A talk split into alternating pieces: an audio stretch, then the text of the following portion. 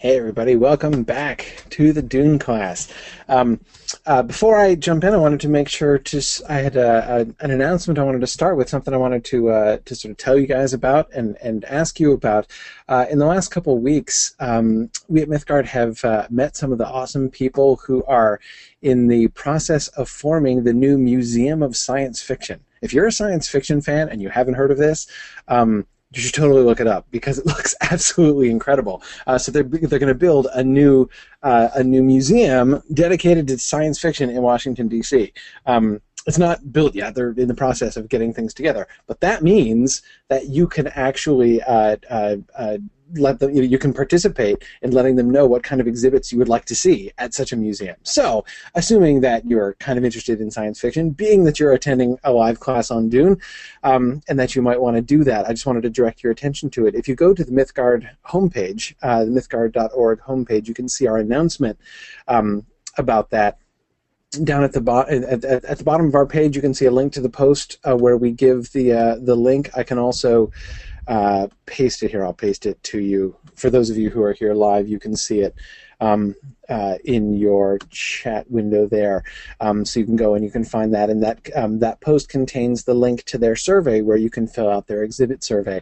Um, so I definitely uh, uh, suggest that you check that out. So it's uh, it's really pretty exciting stuff. So uh, we are we are certainly big fans of the of the upcoming museum. it should be really neat. Um, anyway. Um, just wanted to just wanted to make sure to, to kind of bring uh, uh, bring that to uh, to everybody's attention. I want to uh, come back to the stuff that we were doing at the end of class last time, in particular, uh, looking at the question of Paul's terrible purpose um, and and the the purposes of the Bene Gesserit that we were seeing through, especially through the conversation between the Reverend Mother and Jessica. Um, and and I want I want to I want to look a little bit more carefully because I you know I started to run out of time and kind of started skipping over things pretty quickly there at the end uh, of class last time.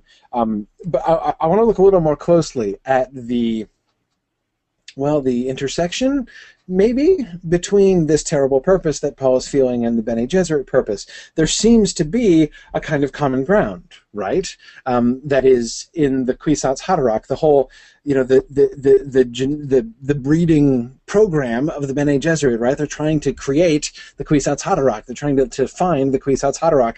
Paul feels like he has a terrible purpose uh, laid upon him, and uh, and of course the you know the the very opening thing that we get uh, in this book is the discussion between the Reverend Mother and Jessica, in which the possibility of his being the Kwisatz Haderach is raised. So it's not like you know, it's not put pretty clearly on our radar screen at the beginning, and it doesn't take too much to kind of connect the dots. So I think the question we're invited to ask, um, or I guess really it's kind of a, a, a set of questions, is is Paul the Kwisatz Haderach? And if so, what exactly does that mean? And is that his terrible purpose? And does that make him a tool of the of the Bene Gesserits? Right, that's one of the questions. I, I realized after class last time that I never made any comment about the title that I assigned to the lecture.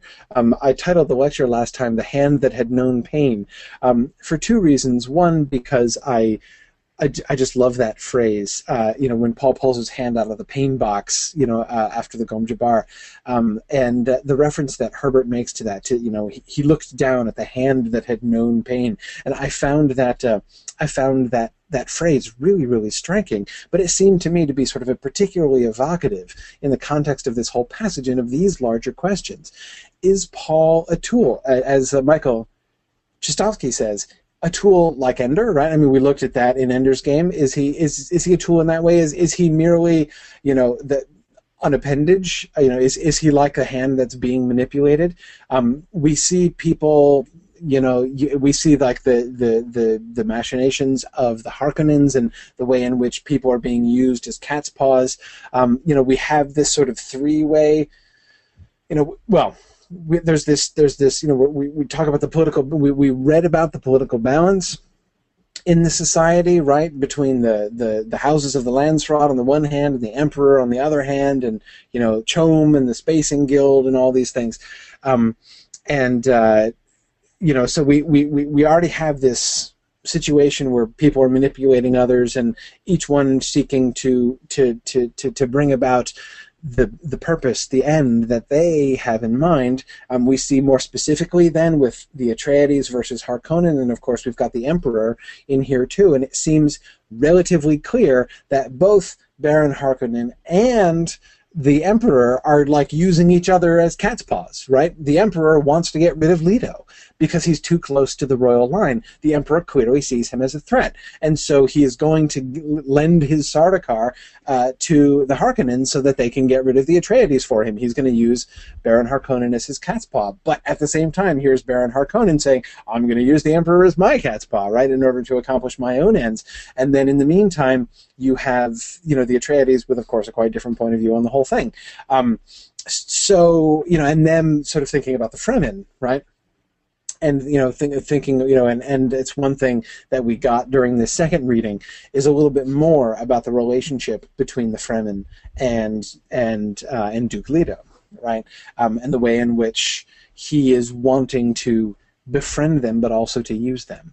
Um, that question, remember that that really sensitive question about those bases, right? Those secret bases, which we're told are really, really important to the Fremen, but the Duke is really pushing at that, right? He wants them, just to you know to take them for for for um, for raw materials, even at the risk potentially um, of um, of of um, you know of, of alienating the Fremen, and and so you know the question is at least raised. Even Paul sort of seems to have it in his mind uh, during that meeting. Um, to what extent is he simply using the Fremen? Right? It, is to what extent is he wanting to befriend them, and to what extent is he wanting to use them? Anyway, so this issue is my point is just we see this issue coming coming up all over the place, and it seems to me one of the crucial questions that is presented to us. The fact that he reveals so much at the very beginning. I mean, other authors might you know want to hold on to the whole Kwisatz Haderach thing, right?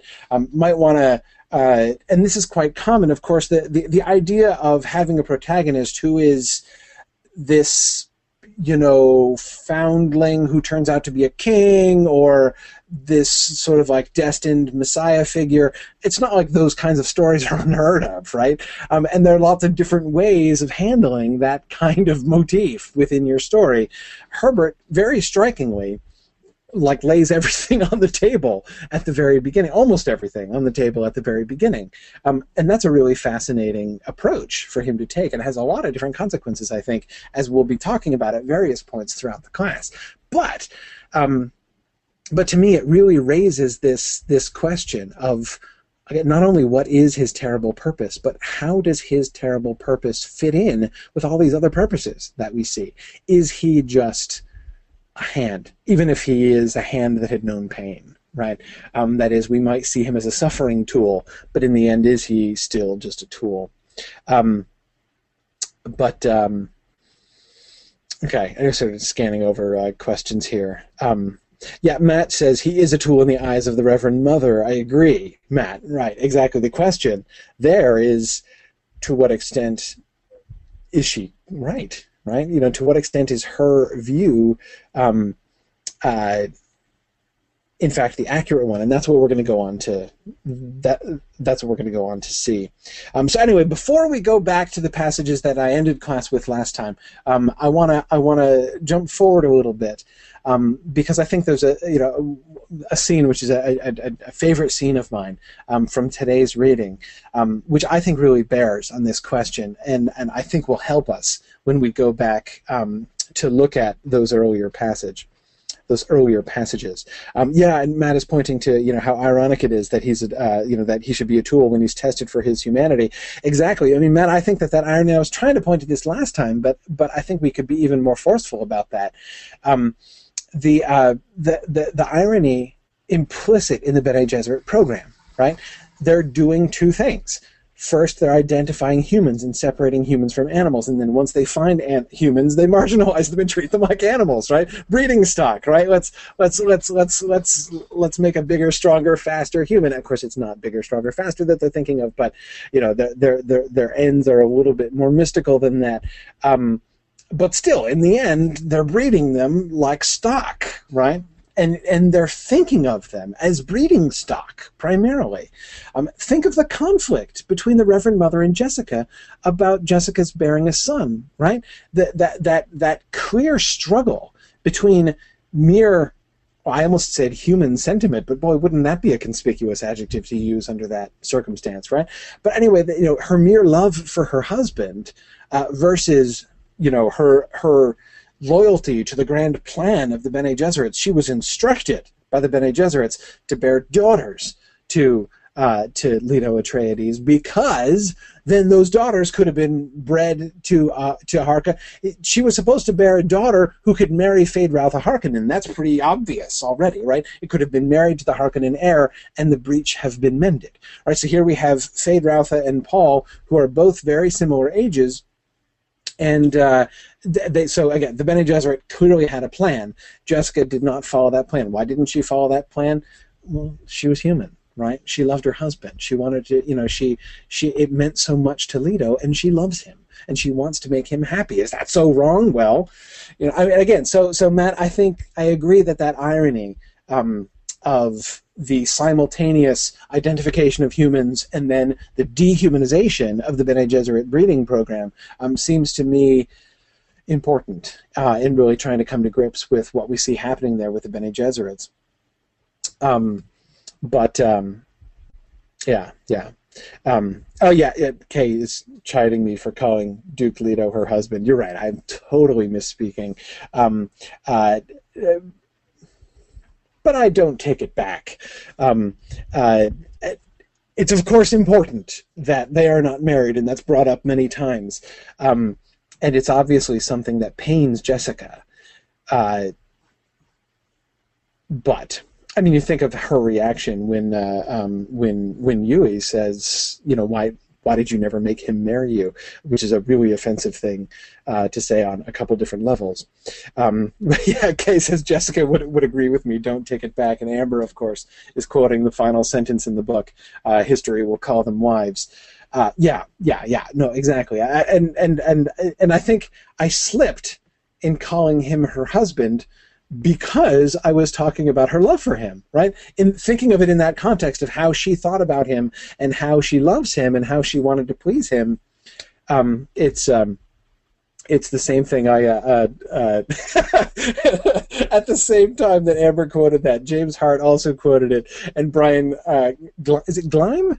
Brian, or, is it Gleam? I'm not quite sure how, how, how to pronounce your, your, your last name there. Um, Brian said, uh, "History will call him husband." Yeah, yeah, that's good. That's good. Um, uh, okay, Gleam. Thanks, thanks. Um, anyway, so um, I, again, I think all those things are really important. But again, hang on to all this for a second. We'll come back to it and um, let's uh, let's let's let's look at the conversation between Jessica and the Shadout Mapes um, on Arrakis. Um, this, of course, raises the issue of the of the Missionaria Protectiva, um, which I really love, though not quite as much as I love the phrase Panoplia Propheticus, um, which I think I could just sit and read that phrase happily for about 15 minutes. Um, but uh, but anyway, um, uh, the concept of the Missionaria Protectiva is in a sense profoundly anti-religious. That is to say, it is it is the it is the cynical pre uh, you know pre uh, premeditated manipulation of religious devotion uh, for you know using the, the the earnest religious devotion of peoples as an instrument to accomplish their own ends with perfect cynicism. That is to say, with no no sense at all of belief in the things that they are saying, the, the, the things that they are doing, right? Uh, I mean, the whole thing is really very brilliant. You know, the idea of saying, let us send out missionaries, not to convert them to any belief system, right? But to plant among them certain beliefs for which our own agents will have the key so that they can be prepared later on to take advantage, you know, to, to, to, to find resources within these societies so that, uh, um, you know, they can receive whatever help that they need.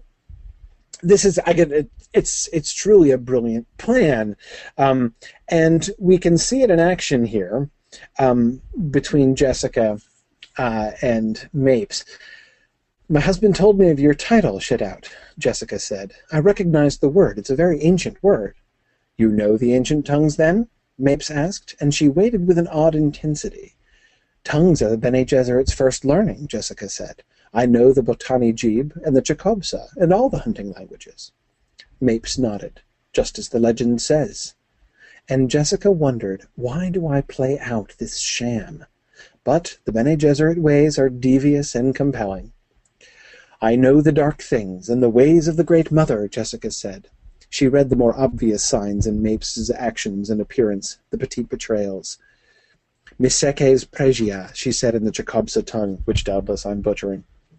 Andral tre pera, trada sic buscacri, misekes paraki.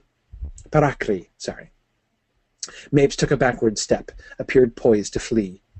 I know many things, Jessica said. I know that you have borne children, that you have lost loved ones, that you have hidden in fear, and that you have done violence, and will yet do more violence. I know many things. In a low voice, Mapes said, I meant no offense, my lady. Now, um,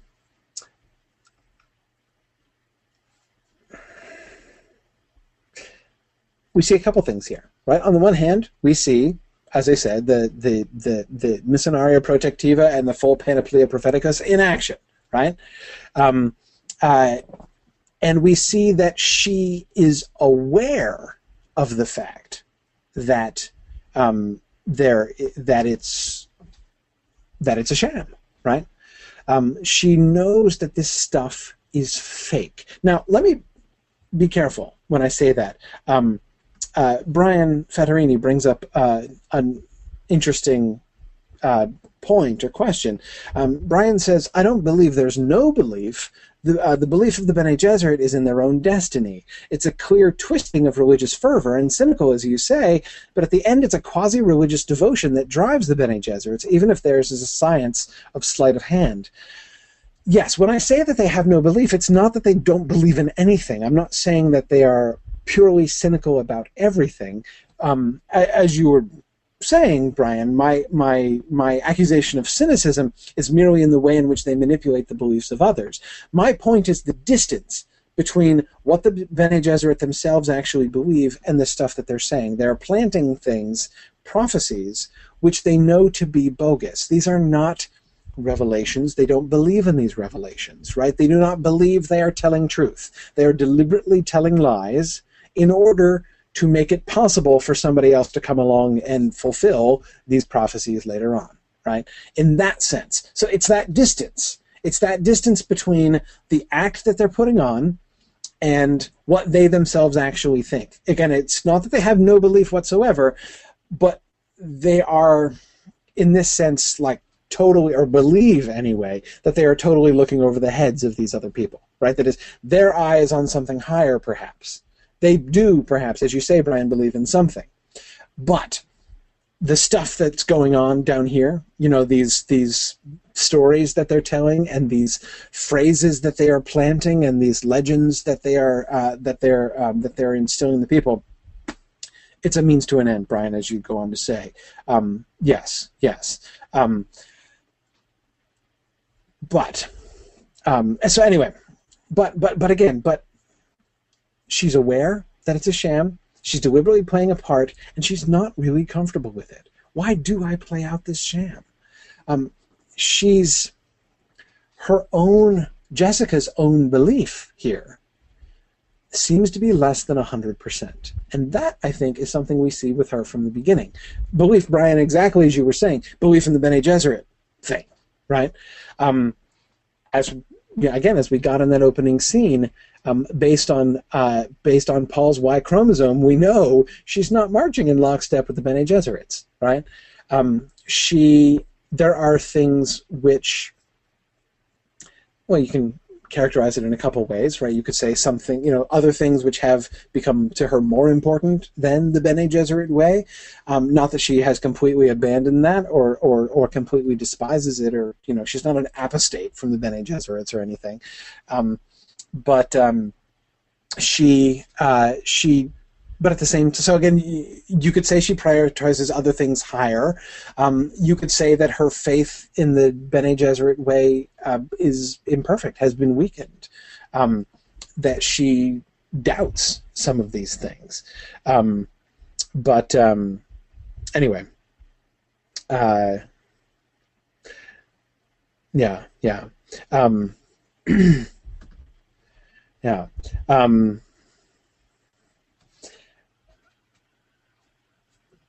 but again, we see her playing a role, right? Especially when she starts doing the, you know, I know the dark things and the ways of the great mother. She's just, she's just, she's just talking here, right? Um, she's tossing out phrases which, based upon her teaching, she's guessing are likely to resonate, um, you know, with Mapes, right? Um, and she seems to hit it, right, with her uh, with her little Jacobs uh, Chekhov's speech, right? And then she starts engaging in a little bit of charlatanism, right? Um, just drawing some conclusions based on her observations and trying to pass it off as prophetic insight. I know many things, right? So again, so here we see Jessica. Um, um, um, we see Jessica again deliberately, though with some degree of reservation, some degree of self consciousness, taking part uh, um, in this. Um, yeah, yeah. Um, yeah, Lauren Danks says, could the devious and compelling Bene Gesserit ways also be compelling Jessica to play out the prophecy? Lauren, I, I think so. I think w- that we, we do see exactly that play in that passage there, don't you think? Um, uh, when she says, "Why do I play out this sham?" her answer is, "But the Bene Gesserit ways are devious and compelling," um, and it, it, that's clearly double edged, right? On the one hand, um, uh, there are of course devious and compelling to the Fremen, right? Um, you know, to the people who are being manipulated by them, but she also can't get around it, right? I mean, the answer to why do I play out this sham is, what else am I supposed to do? right? I mean, the Missionaria Protectiva did this so that when somebody was in need, you know, when there was a Bene Gesserit sister who was in need, they would have this resource. And there it is. It's right there, right? It's like low hanging fruit. What's she going to do? Not take advantage of it? You know, is she not, if she knows this, she sees it working, it's for her advantage. You know, it's easier to say, I, am not sure I'm going to do everything the Bene Gesserit way. I'd like to distance myself from that. Easier to say and harder to walk, right? Um, so yeah, Lauren, I think that that play is is is uh, is definitely there. Um, yeah, yeah, um, yeah. Uh, Mike uh, Mike Style Time Thurway uh, says, "I like the uh, the candid, casual uh, tone of her formal uh, of her of her um, inner voice.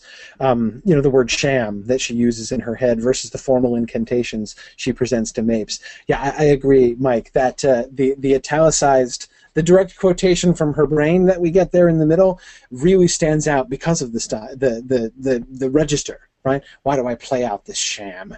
Is so f- compared to the much more sort of deliberately stilted language that she's using. I know that you have borne children, that you have lost loved ones, that you have hidden in fear, and that you have done violence and will yet do more violence. Right? I know many things. Why do I play out this sham? Um, it's very striking. I agree. Um, uh, Kay and Abraham says Jessica and Mr. Rochester clearly attended the same fortune telling camp. Uh, yes, hey, free Jane Eyre reference. There you go. Uh, okay, I had completely forgotten about the Mr. Rochester fortune telling scene. Man, I guess I need to reread Jane Eyre. You know, I'm getting to the time in my life where I where I will sit and ask myself a question like, when was the last time I read Jane Eyre? And I'll say, gosh, was over 20 years ago the last time I read Jane Eyre. Um, but uh, anyway, anyway. Um, uh, more, more. Mapes composed herself, said, The uncleansed who have seen a crysknife may not leave Arrakis alive. Never forget that, my lady. You've been entrusted with a crysknife. She took a deep breath. Now the thing must take its course. It cannot be hurried. She glanced at the stacked boxed, stacked boxes and piled goods around them. There's work aplenty to while the time for us here. Jessica hesitated. The thing must take its course. That was a specific catchphrase from the Missionaria Protectiva's stock of incantations, the coming of the Reverend Mother to free you. So see, by that phrase, she knows. I mean, this is how cunning and devious, uh, how devious and compelling, right? The Bene Gesserit uh, plans are. Um, there's like a, a code that she can interpret, right? She knows that there are several different sets of prophecies that they'll embed on particular planets. And so she knows by the particular catchphrase which prophecies have been embedded here, right? She can identify it. So here's Jessica. Jessica is able to interpret it. We see see how how how how how profoundly different is her perspective on things from Mapes here, right? Oh, let me finish. Um, but I'm not a Reverend Mother, Jessica thought, and then Great Mother, they planted that one here? This must be a hideous place. Notice, by the way, her use of Great Mother. That was one of the things she tossed off just a minute ago, but she actually appeals to it as a as a as a as a as a as a as, a, as an expletive, right, to herself. It's kind of interesting. Um, but anyhow, um, one of the things that, that again uh, I, that I was just saying that I wanted to emphasize about this passage, I think the dramatic way in which we see that that difference of insight into the situation emphasized, right? Again, the Shadout Mapes, she sees things from way down here, right? She she's buying all this stuff. She thinks all this stuff is legit. Jessica knows this stuff is not legit, right? These are not real prophecies. These are fake prophecies. You believe them, which is cool, but they're fake prophecies. I not only know what those prophecies are, I and and and what the whole plan is, so I know how to fulfill your prophecies, and you're going to think it's pretty impressive, but I know, you know, I have that indexed. Like I know, oh, oh, right, prophecy G. Yeah, okay, again, I, I, I've seen last planet we were on, it was prophecy H, but whatever. I mean, you know, so we can see again the way she's looking at things from a totally different point of view, right? She sees more, she knows more. She is the knowing one who who who who can interpret, get to the root of all of these things. Jessica is the one who really knows what's going on, whereas poor Mapes doesn't really have any idea what's going on, right? Yeah, probably, right? That's what's really happening here. Mapes is the one who doesn't really understand what's going on, and Jessica's the all-knowing one, right? Um, sort of, sort of, maybe, maybe. Um, yeah, Brian says her grid is larger. Yeah, um, yeah, her grid is larger. Well, her grid is different. But is it right? Is it possible that Mapes' grid is correct? Remember the irony of this passage. Uh, what I mean by that is the irony of this passage when you take this element of it, this difference in insight, this difference in knowingness, right? Again, also illustrated your, you know, if, in the previous passage with what Jessica could read from her observations of Mapes, right? Um, she could, you know, she could read her like a book, right? Again, another example of how Jessica sees and knows all, whereas these things are these things are mysteries to Mapes, right? Okay. Um, but the irony of that in the context, here are the Atreides on Arrakis and they don't know jack about Arrakis, right? What we keep, uh, what we keep coming up against, what they keep coming up against, is the profundity of their ignorance, right?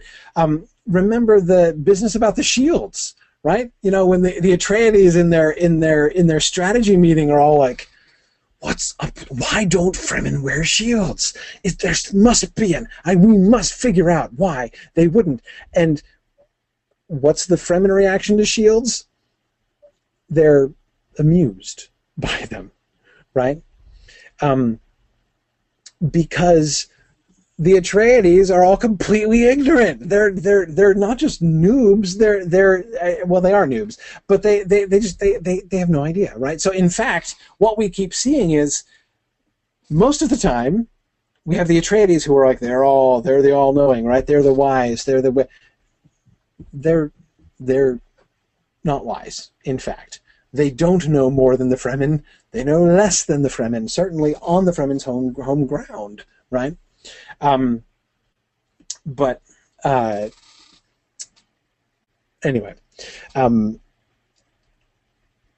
that irony, that is the fact that Jessica is the one who appears to know all, in a context in which the Fremen, if if this passage, and remember this this is actually our first interaction with a Fremen, right? Mapes is the first Fremen we've met, so there's almost a, like an invitation here an invitation to us as readers to sort of marginalize them, right? Ah, simple-minded, uh, you know, credulous natives, right? That seems to be how Jessica is treating her, right? To be manipulated by the knowing ones. Um, yeah, yeah. Um, Michael, Chestovsky says uh, they underestimate the Fremen in a similar way to the Harkonnens. Um, they view the Fremen as children rather than slaves or animals, um, but they're but they manipulate them all the same. Yeah, I think we can see that element. But again, what we see, certainly what we see when that comes to Duke Leto and uh, you know Idaho and Stilgar, um, what we see is, you know, no, things aren't actually the Atreides grid not necessarily more accurate than the Fremen grid. How does the Bene Gesserit grid really stack up? Now, I skipped a passage which several of you have been trying to remind me of, but I'm saving it, say. Um, but you're absolutely right. Uh, uh, Peter Ribsky and several others have been talking about it. Um, this is the passage that, the moment that really, my favorite moment in this exchange. It's a crysknife, she said. Say it not lightly, Mape said. Do you know its meaning? And Jessica thought there was an edge to that question. Here's the reason this Fremen has taken service with me, to ask that one question. My answer could precipitate violence or what? She seeks an answer from me, the meaning of a knife. She's called the she's called the Shadout in the Chakobsa tongue. Knife, that's death maker in Chakobsa. She's getting restive. I must answer now. Delay is as dangerous as the wrong answer. Jessica said, It's a maker I Mapes wailed. It was a sound of both grief and elation. She trembled so hard the knife blade sent glittering shards of reflection shooting around the room. Jessica waited, poised. She had intended to say the knife was a maker of death, and then add the ancient word, but every sense warned her now, all the deep training of alertness that exposed meaning in the most casual muscle twitch. I have to say, it doesn't take a genius to read that one, I think. But anyway, whatever. Um, the key word was maker. Maker? Maker. Still, Mapes held the knife as though ready to use it. Jessica said, Did you think that I, knowing the mysteries of the Great Mother, would not know the Maker? What do we see happening here? Uh, Philip Lord says, uh, It's almost like Bilbo stumbling on the answer to the time riddle. Yes, Philip, it is a lot like Bilbo stumbling to the answer of the time riddle. Being saved by pure luck, in fact. Now, you could say that it's not quite pure luck. Um, uh, you could say that perhaps the luck of Lady Jessica is more impure than Bilbo's luck was. Um, but it's luck nevertheless. Um, yeah, Sarah is laughing. As I was laughing even as I was reading it, Sarah, about the uh, the fact that the question about the knife ha- has uh, an edge. Um, um, notice both things that we see happening here, both things that are strongly emphasized in this passage. On the one hand, we see Jessica's cunning at work, right? She is to do. We see. We we we get the full, this long italicized quotation, right? We get her full thought process, including she's getting restive. I must answer now right? Delay is as dangerous as the wrong answer. We see her way, trying to reason this out, trying to figure out um, where to go with this, right? What would the correct answer be? Emphasizing two things. One, she doesn't know the answer to the question, right? Um, and that's interesting. It's not just a question of like, hang on, let me consult my handy Missionaria Protectiva, uh, you know, code book here.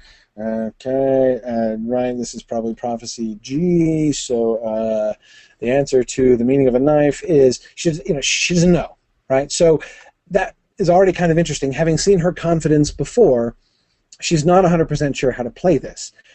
However, her the correct answer, it's a maker you know, the word maker, that she outs with the word maker, is derived from her own assessment, right? She's translating knife into Chakobsa. If she hadn't known enough Chakobsa and figured out that that was the important language and been able to run with that, she wouldn't have said the right word by accident, right? So it plays a role. It's rooted in her learning, but it's luck. She didn't know the answer. Even in the last line, did you think that I, knowing the mysteries of the Great Mother, would not know the Maker? Y- yeah, actually, she doesn't know the Maker, right? We, as readers, know. She's no idea what she's talking about. Nor does she probably know the mysteries of the Great Mother. But, you know, um, so again, she's faking it. We know she's faking it. But what just happened here? Yes, Amber, it's an educated guess. I absolutely agree. But at the same time, it was luck. It was a stroke of good fortune that led her to say the thing which would fulfill the prophecy. Obviously, very dramatically fulfill the prophecy. To me, this is the moment when Mapes is convinced, right? Um, you know, she's going to go on to say right after this, Mapes is going to go on to say that, you know, when you've lived with it for so long to actually you know, hear it fulfilled. It's, you know, I mean, she doesn't know how to handle it, right?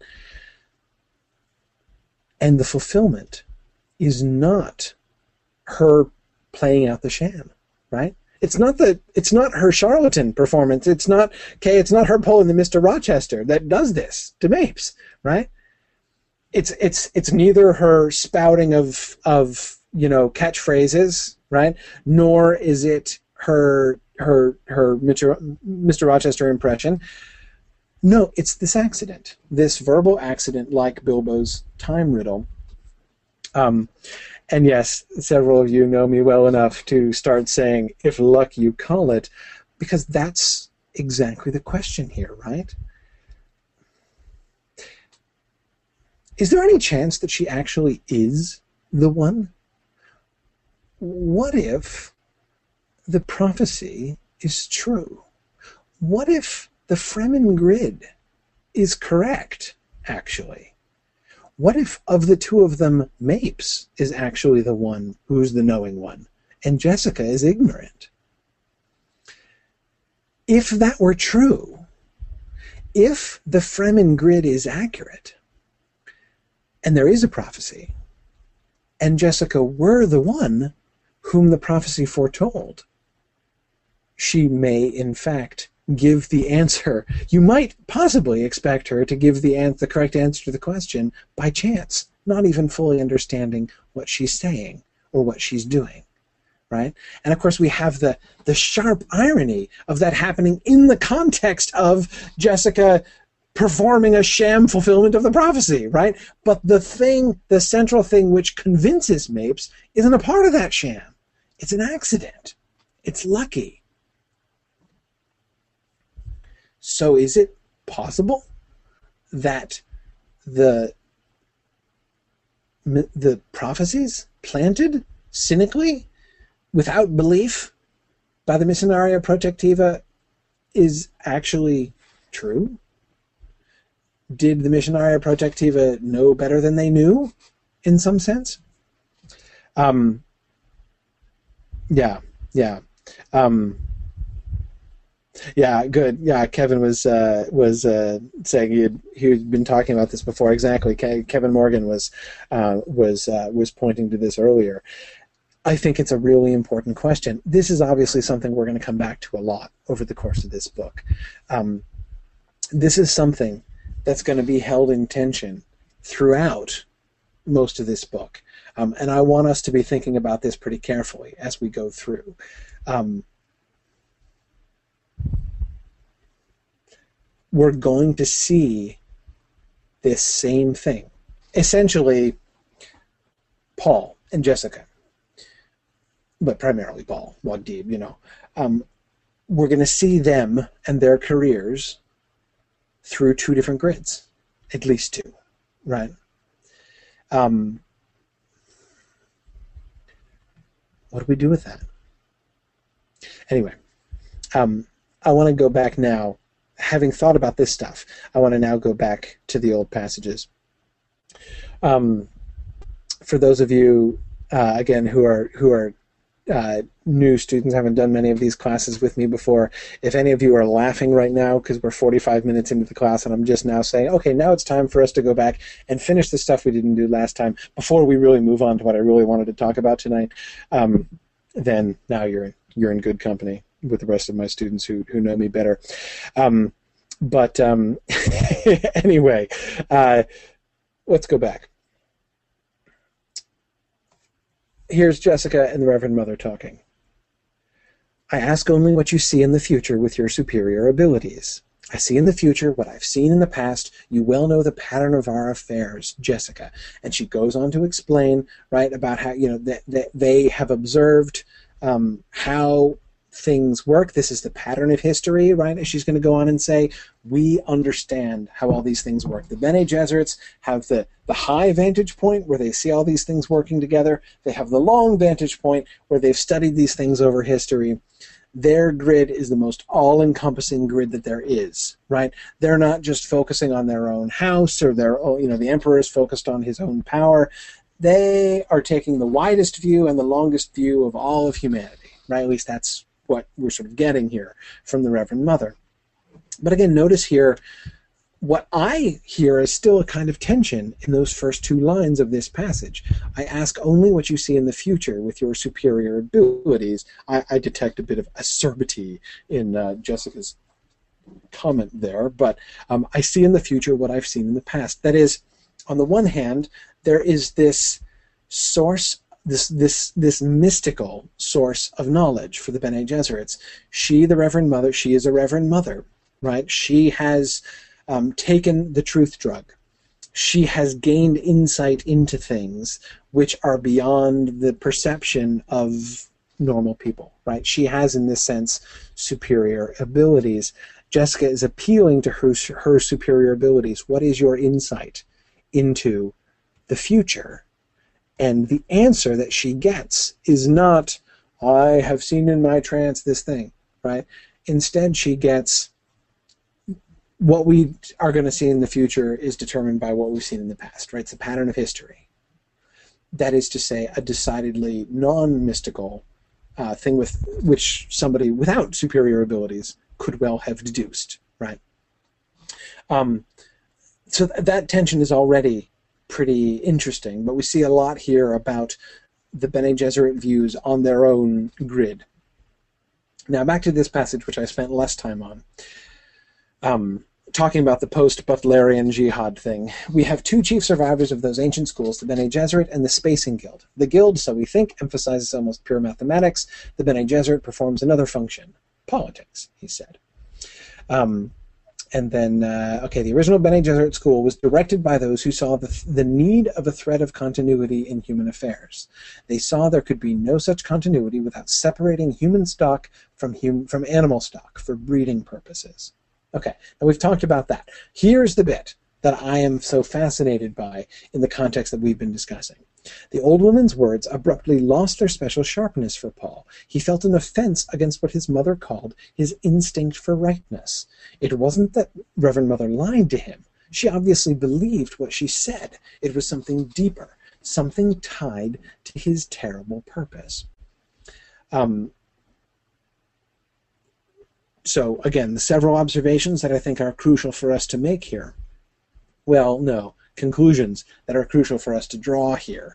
Um, I like to, I sometimes get sloppy about this, um, which I shouldn't do. That is between the, in the difference between observations and conclusions.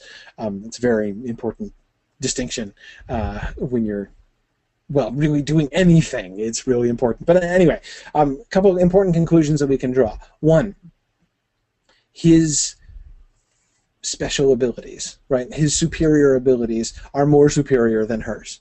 Um, that is, she does not even seem to understand what truth sense means to Paul. Um, she defined the truth sense, that ability to. Detect she is the. She is the the the the. Her job with the emperor, right, is to detect truth. But she defines that as knowing when people believe what they say. She can tell when somebody's lying because she can detect the gap between belief and utterance.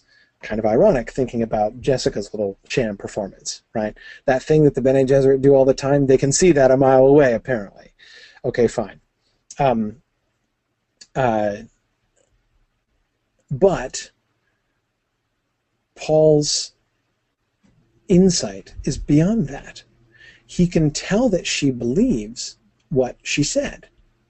But he has an instinct for rightness that goes beyond that. Like he has access to the like objective grid on reality. And he can tell when something doesn't line up to it. I don't know if that's a fair analogy to make, but it's kind of like that anyway. That seems to be what his instinct for rightness is. She's not lying. But in a deeper sense, he can tell what she said is wrong. The Bene Gesserit grid, Paul believes, is wrong.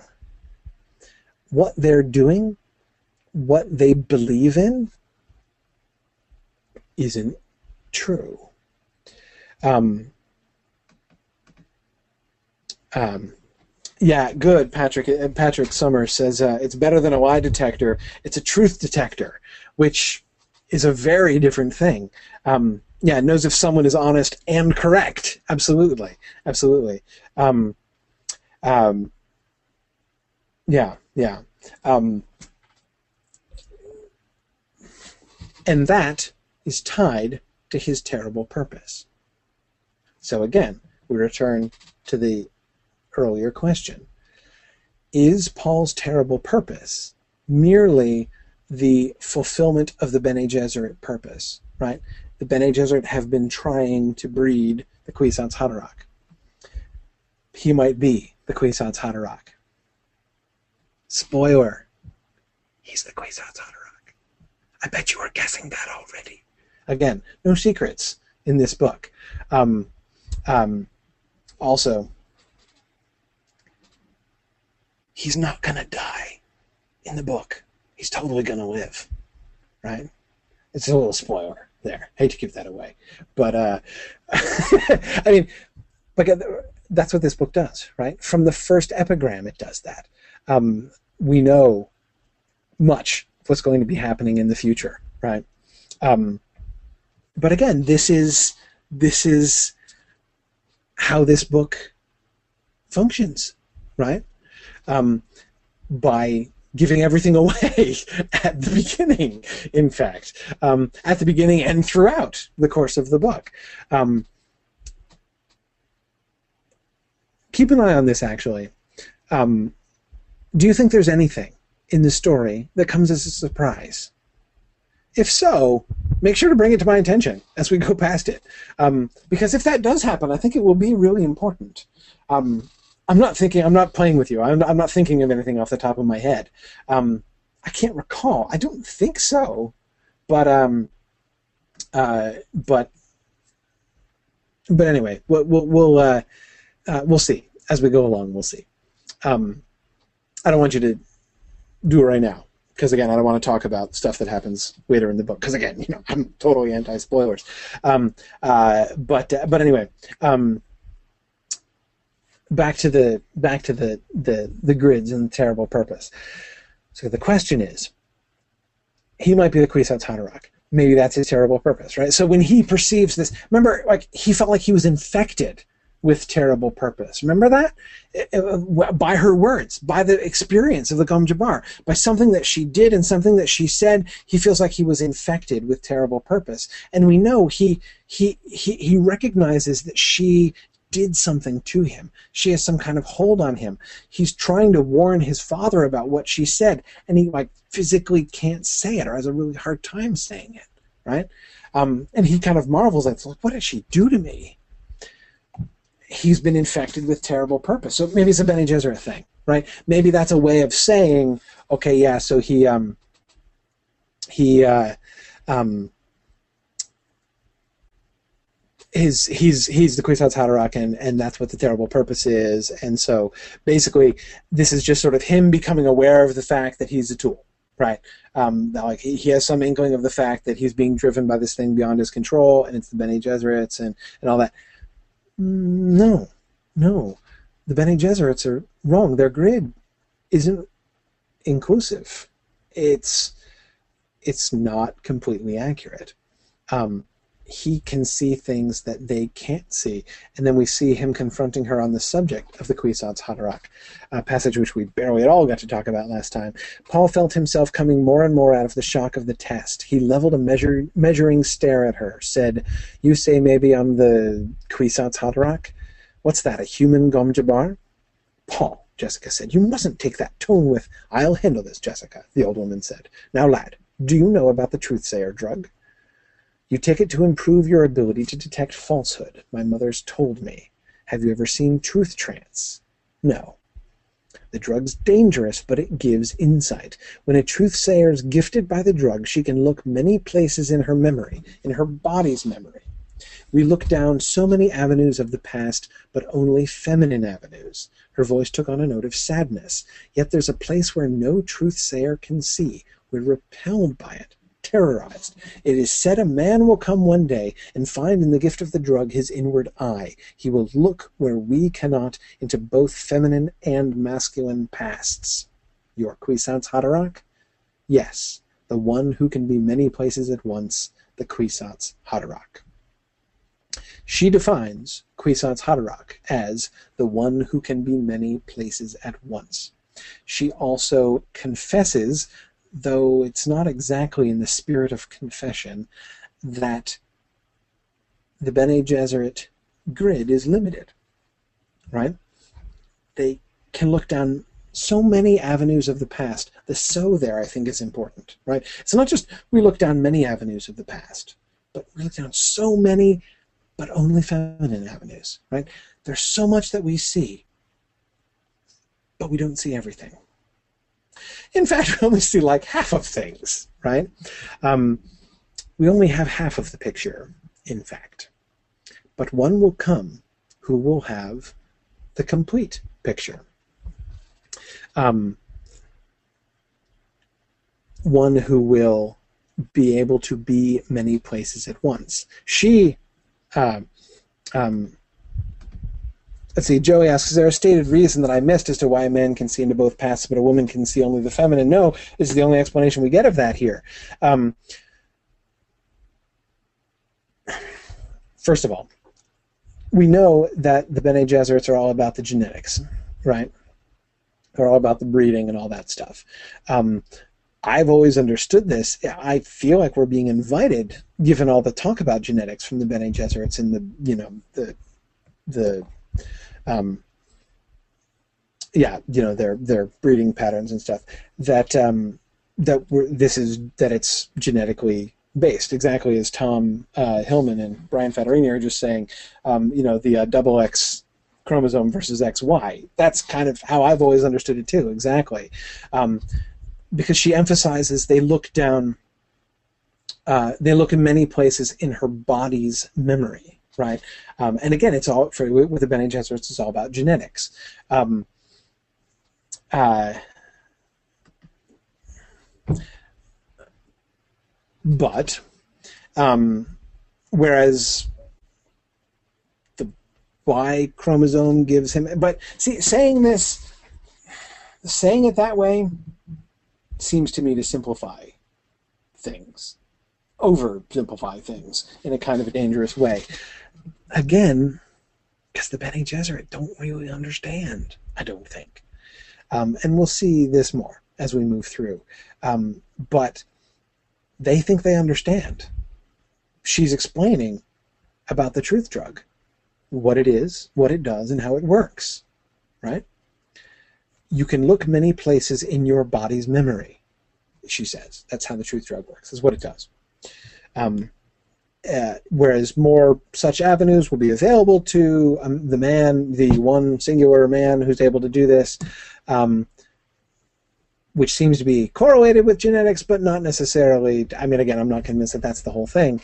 But then again, I'm not convinced that any of this stuff is really true. That is, I'm not sure that I, I take her entire speech here with a sort of a grain of salt.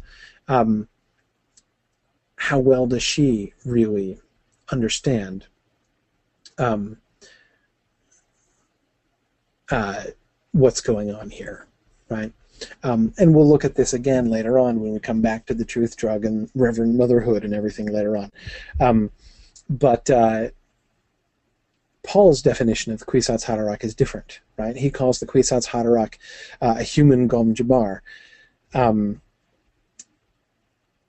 which is fascinating. And let's squirrel that away and think about the potential relevance of that image later on. We'll be reminded of the Gom Jabbar anyway in the final scene of the book. Um, and I would just ask you to kind of, uh, if you are the kind of person who turns down the corners of pages in your books, I would recommend that for this here. Uh, if you uh, do not do such things, then make a note somewhere. Um, put a little electronic sticky in your Kindle book or something uh, on that particular on this particular passage because I think it, it is uh, it is a, it is an image it is a metaphor which bears thinking about uh, later on when we come to the end of the story. Um, uh, yeah, Kevin is firmly of the opinion that people who turn their pages down clearly are related to the Harkonnens. I, I, I, I completely can sympathize with this uh, this point of view. Um, but anyway. Um, so we'll we'll we'll sort of come back to this, but again, it's the question of of the girder, and and and, and I, I come back to um, I come back to Shadout Mapes and Jessica, right? Who is more knowing? Um, somebody, Tom, was it Tom? Let me see. Hang on a second, if I can find it back again. Not sure I can. have a hard time doing this. Um, uh, if somebody else said it, tell me. I think it was Tom um, who said that in this pass in the in the passage in this this the conversation with the Reverend Mother, um, Paul, you know, especially the one where we were we were talking about the the uh, the truth sense and the instinct for rightness, that Paul seems to be to the Reverend Mother as Jessica seems to be to the Shadout Mapes in the sense of being the one who knows and sort of looking past and beyond. Um, the things that are believed by the other person there. Um, I think it's an interesting. It's not a perfect parallel, but I but I do think that that's it's it's um, sort of interesting. Um, but um, one last passage. Then you know, since we're an hour into class, then it'll be time to start what I really wanted to talk about today. Jessica looking in on on Paul Jessica stared at her son, seeing the oval shape of face so like her own. But the hair was the Duke's, coal-colored and tousled, long lashes concealed with lime-toned eyes. Jessica smiled, feeling her fears retreat. She was cu- suddenly caught by the idea of genetic traces in her son's features, her lines in eyes and facial outline, but sharp touches of the father peering through that outline like maturity emerging from childhood. She thought of the boy's features as an exquisite distillation of, out of random patterns, endless queues of happenstance meeting at this nexus. The thought made her want to kneel beside the bed and take her son in her arms, but she was inhibited by Yueh's presence. She stepped back and closed the door softly. Um, I love the fact that her first words are, "What sweet abandon in a child in the slumber of a child," right? And he's faking. He's not even asleep. He's like the best sleep faker ever. Um, uh, but anyway, um, yes, Philip Lord is pointing out how she misses the point of his true ancestry. Um, hey, that's a surprise. See, like there you go. There's something, but it's a really ill-kept secret right? There are all these heavy hints about it before it breaks. Um, but anyway, uh, let's let's let's let, let's keep an eye on that one as we move forward. The thing that really struck me about this passage is the way in which Herbert brings together the two things. Right. On the one hand, this this idea of Paul as the genetic nexus, right, is a dominant idea. You know, again, from literally from scene one, we've been you know given this. Perhaps he's the one, right? Perhaps he is the Kwisatz Haderach. Perhaps he is the one towards which this entire very long-term, multi-generational breeding project has been moving towards, right? Um, uh, yeah, yeah, maybe that's it. Maybe, may, you know, maybe he is. Um, of course, he he is, but we see this personalized here, right? So we have that that idea, which has been a big idea all the way through, and part of his terrible purpose and the Bene Gesserit plan, um, and the way in which that fact strikes her and fills her with very personal affection for him, right? Um, not as Bene Gesserit towards Kwisatz Haderach, um, not uh, even as ducal concubine to future ducal heir, right? Not even as, um, but just as mother to son. Um, the way that the personal line again we we know that this is a big thing for her right that this tension between those two things in her are really um, are really prominent right are really important um, because they um, uh, because they um, uh, you know they, we, we we saw them in tension back with the you know the the Duke uh, her husband right and uh, um, and this kind of thing. But um, yeah Patrick says it's not just his facial features that are an exquisite distillation but his entire being. Um, all the contributing factors to his identity combined to increase this destiny. Yeah he's this creature of destiny. Um, but also her personal love for him. You know, the way that we've these we see these things brought together. You know, what is he? Who is he? The agent of destiny, right? Is he a vehicle, right? Is he an instrument of fate? Is he an, the, a, the tool of the Bene Gesserits? But in this moment, we're reminded he's her little boy, right? Uh, he's a person um, anyway, so I, I, think that again, that's an important tension for us to be looking at moving forward. Not just in fact of his being Jessica's son, but the uh, the humanity of Muad'Dib. Um, anyway, let's move on to what I really wanted to talk about, which is Duke Leto. Um, not um, not to spoil anything, but uh, Duke Leto's days are numbered. Um, he's probably not going to make it. Um, it's not like that was prophesied in chapter one or anything. If chapter one had been numbered, which would have been convenient. But um, anyway, I want to look at Duke Leto while we still have him. This first chapter that we read today contains uh, this moment, which is like the English teacher's delight, right? Um, okay. yeah, uh, Matt Shaw says uh, uh, Duke Leto should obviously be played by Sean Bean in the next film version uh, of Dune. Uh, uh, Matt, I absolutely endorse that nomination. clearly, clearly. Um, anyway, um, look at the scene. Against a carton to her right stood the painting of the Duke's father. Wrapping twine hung from it like a frayed decoration. A piece of the twine was still clutched in Jessica's left hand. Beside the painting lay a black bull's head, mounted on a polished board. The head was a dark island in the sea of wadded paper. Its plaque lay flat on the floor, and the bull's shiny muzzle pointed at the ceiling, as though the beast were ready to bellow a challenge into this echoing room. Jessica wondered what compulsion had brought her to uncover the, those two things first the head and the painting. She knew that there was something symbolic in the action. Not since the day when the Duke's buyers had taken her from the school had she felt this frightened and unsure of herself. The head and the picture. Okay, okay.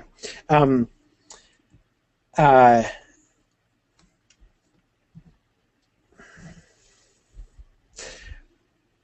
I've got some pretty finely tuned antenna for symbolism. You know, I can I can detect it when it's really really subtle. And you know, I suspect that there's something symbolic here. I, I you might think I'm crazy. You might think that there's nothing there, but I think something is symbolic. I just love that line. Uh, you know, she she knew that there was something symbolic whack in the action. Okay, all right, right. with you, Frank Herbert. Um, I love that. Love it. But but again, it's not. So this is um. This is a move that I would call uh, that I would call the uh, what would I call it? Uh, the Demi Dickens. That's what I would call it. Um, Charles Dickens is my favorite author who always spells out his symbols, right? Who just cannot possibly bear to let a symbol remain a symbol for the reader to interpret on their own. Like he just like he starts to uh, to like look you know sometimes he'll almost look like he's going to do it and then he'll just come back and spell it right out for you like he just can't bear it. You can see him like he just starts to get all, all, all twitchy and jumpy. Nathaniel hawthorne was the same way certainly in the scarlet letter um, which i reread a few years back and found really comical in that regard. Um, and then there are other authors who are extremely restrained and and won't really shove it in your face at all. Um, including uh, authors on the other extreme, such as Chaucer in my Canterbury Tales class that I just finished teaching um, uh, at, uh, at at Mythgard. I was um, uh, talking about how Chaucer is is seems almost to dare you to misinterpret it. Like in fact, he seems almost to try to goad his readers into misinterpreting um, uh, his his uh, his you know sort of his, his symbol. What's what's going on here? What Herbert does in this moment it's like I said, it's like the Demi Dickens. It's like halfway, right? On the one hand, he brings out the hammer and smacks you with the symbol, right? The head and the picture. But he doesn't do the full Dickens, right? He doesn't ex- actually explain it. He doesn't tell us what it is. He does leave us to interpret it after openly daring us to do so, or at least openly uh, prompting us to do so, right? So, I'm keen to take his prompting here. Uh, let's talk about this. Let's think about this. What do we see here? Some compulsion. It's like what she's wondering what compulsion led her to unpack. The first thing she unpacks in the new house is the portrait of the old duke and the the the the the stuffed head of the bull that killed him. Okay. Um, we are also instructed not since the day when the Duke's Bios had taken her from the school had she felt this frightened and unsure of herself. Okay, context for the symbol is her own, because remember, it's it's connected with her action, not just with the things, right? They they it sounds kind of they sound kind of symbolic all by themselves, but they're also being associated with her own mindset, right? Her own frame of mind, her own feelings. She's feeling terribly frightened and unsure. And in that state of being frightened and unsure of herself, she chooses, for some probably symbolic reason, to unpack these two things first the bull's head and the portrait.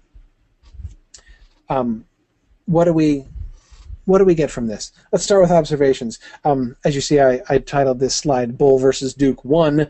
Um, we're going to get four of these passages uh, over the course of this chapter. Just love this. I mean, man, I'm telling you, English teachers just eat passages like this for breakfast. Um, what do we see? What do we get here? What what uh, um, what are you guys reading here? Um, uh, you know, Brian says we got the great uh, Brian Fattorini, I should specify, says uh, the graven image and the source of death, the idea and its destruction. Okay, we've got the the premonition of their doom, says Philip Menzies. Yeah, we, certainly we have, um, you know, there's there certainly does seem to be something telling in that the the parallel, right, between the old Duke and the new Duke seems suggestive, right? Um, the Duke and the thing that killed him.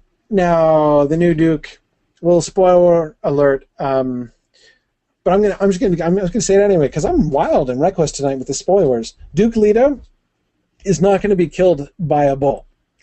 Actually, that's not what's going to happen. Um, but we know that Baron Harkonnen is coming after him, and we get the, you know, with he weighs almost as much as a bull. Um, but no, anyway, I mean, you know, we, we get the the the the you know the the the, the huge black bull. Um, uh, so I mean, I, we we can certainly see certain parallels uh, between the bull and Baron Harkonnen. So so okay, you know, we can we can um, uh, we can we can we can get that. We can sort of see this happening. Um, uh,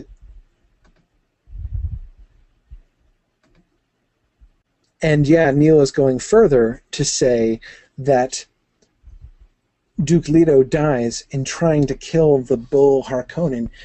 Yeah, yeah, there is something a little bit reminiscent of a matador in a bull ring about what Duke Leto is doing, right? Um, I don't think it's that much of a stretch to see when, when Leto knows, right, on, in going to Arrakis, he knows he's entering the trap, right? He knows exactly what Baron Harkonnen is going to do. That is to say, he knows exact, you know, but he knows about the Sardaukar. He, or he's deduced about the Sardaukar, right? Um, but um, he goes to Arrakis anyway, right? And there's a little bit of a, you know, a Toro, Toro element about what he's doing, I think, right? I dare you to charge at me, right? Um, and what he's hoping to do is slip aside and counterattack. Um, so you know, I, I, I can I can I, I, can get into it a little bit. Um, I, I can I can I can definitely think about that. Um, yeah, yeah um, Elizabeth points out we have some more dehumanizing language. Jessica was bought by the Duke. Yeah, it's interesting that kind of tossed in there, isn't it? Um, dehumanizing is an important thing. Hey, not only is this Elizabeth, this is Elizabeth Bateman. How are you, Liz? I haven't seen you in forever. Sorry, reunion with an old student here.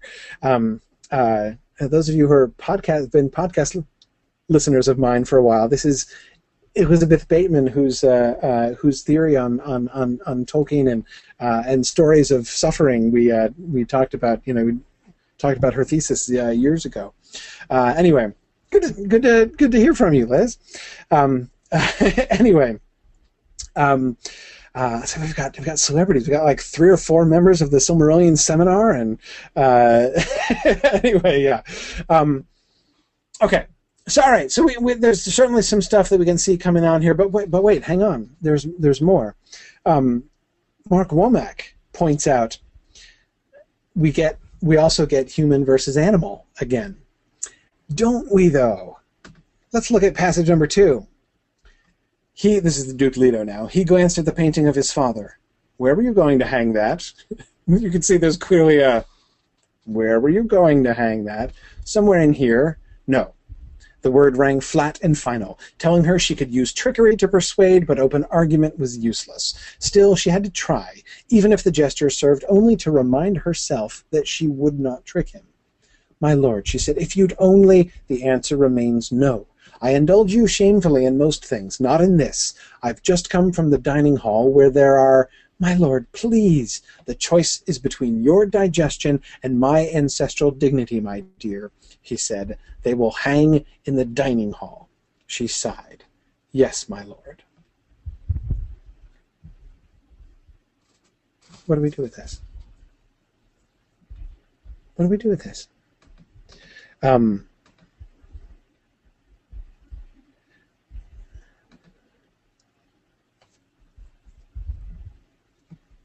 thoughts? We see here a tension again between what exactly? He says between her digestion and his ancestral dignity, right? I indulge you shamefully in most things, but not in this.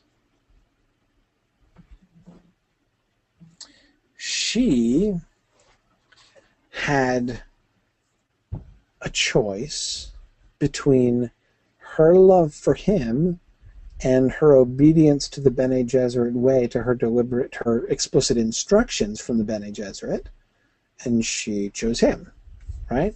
He's got her ancestral, his ancestral dignity on the one hand, and his love for her on the other hand, right? And he's choosing his ancestral dignity, the dignity of House Atreides. Now, that's interesting. Um, uh, it, in its way.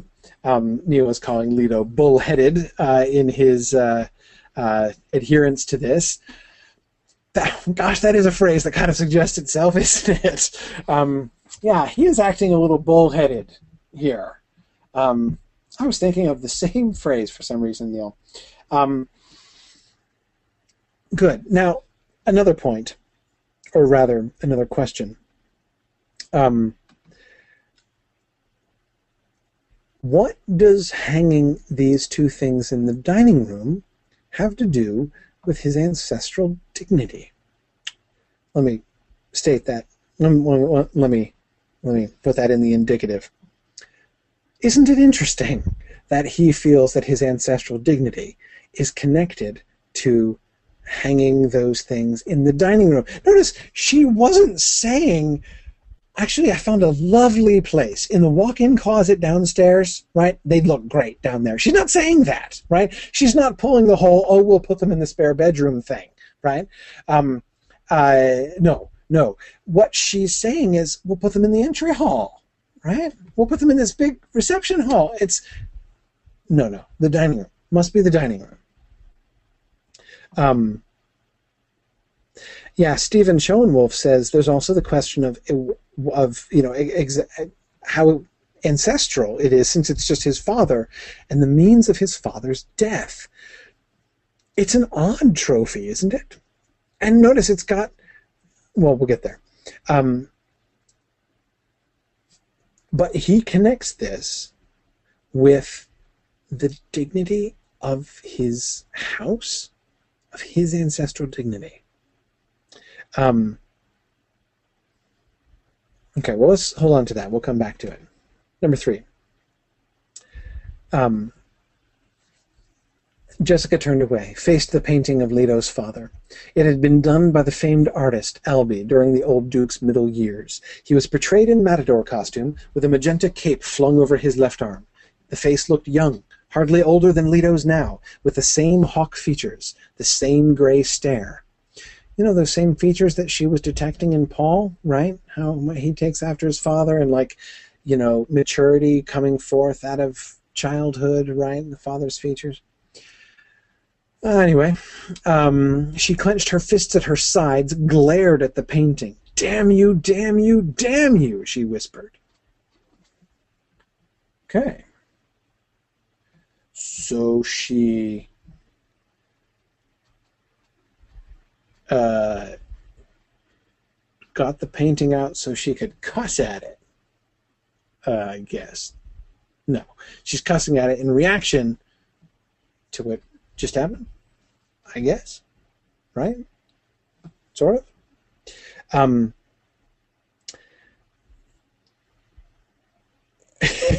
Kevin Morgan says, I don't think we're supposed to think Jessica likes the old Duke. You know, Kevin, I was picking up on that too, because again, finely tuned antenna I have, right? I am a careful reader of literature, and I too uh, had formed the theory that she dislikes the old Duke. Um, she's angry at Leto, and she turns and yells at the old Duke. Um, Trevor Brierly asks, is she mad at Leto for his bravado, i.e., for bringing them all to this hellhole? Yeah, maybe, and the extent to which it's kind of like the old Duke. Again, the both things. One, he died. How did he die? Okay, ancestral dignity, right? So my father died a noble death, right? And the noble, self sacrificial death of my father shall always be remembered. So I'm sorry if the you know the memorial of my father's noble death and the you know which is like a, a, a, symbol of the dignity of my house offends you but i i can't take it down. Uh no actually he died in a bullfight which presumably wasn't something that he did self-sacrificially nor something that was especially heroic. As trevor says he died entertaining people. Um um uh yeah, exactly. Um, it wouldn't seem that it would be much to be um, hugely proud about, right? It's not like this is the proudest moment in the long history of the Atreides, right? My father was a bullfighter, which is kind of dumb and in some ways a little despicable. But anyway, he was and was killed kind of stupidly by a bull uh, while bullfighting. Um, but we afterwards killed the bull that killed him, and uh, there's his head, the bull's head too. So the not only just the reminder of him, of his you know life. Is that the reminder of his life? Seriously, like my father, the amateur matador. Like that's what we're like. We're gonna get teary about. Um, okay, and the bull that killed him. You know, not just like, and that's the greatest bull my father ever killed in the ring. My father killed hundreds of bulls in the ring, but boy, that one was the legendary black bull of. No, that's um, not what it is. Right? It's the bull that killed him. So when he didn't kill, it's his father's defeat. And in its way, ignominious defeat. One is almost tempted to say, at least I'm almost tempted to say, foppish defeat of his father, right? Like, you know, there's my father, uh, uh, dressed in tights and sequins, doing something dangerous and totally unnecessary uh, for the entertainment of others, and he died doing it. Um, but again, coming back to the, the parallel that Trevor was making, right? Um, Leto, too, is deliberately going into harm's way. He's deliberately placing himself in the path of the charging bull. He knows the bull is there. He knows it's charging. He knows it's as strong and powerful as the bull. Not just because the Baron's really fat, but but again, like, like legions of Sardaukar are coming, right? He knows this, right? He knows he cannot, just as a, a bullfighter can't like brace himself, uh, you know, and take on the charge of the bull. So Leto knows he's not going to be able just to take them on toe to toe. Yeah, again, he has hopes for the Fremen, right? Let's get five battalions of of uh, um, of Fremen together, and we'll we'll uh, we'll do that. But um, Erica says it is a reminder of how he does not want to die stupidly. Maybe, maybe. Um, uh, yeah, Carolyn Morehouse suspects it reflects the the Atreides' predilection for being noble and not backing down, even if it kills them. Um, uh, yeah, yeah, possibly. Um, yeah, Mark Womack appropriately reminds us of the Reverend Mother saying of the old Duke, "There was a man who appreciated the power of bravura even in death."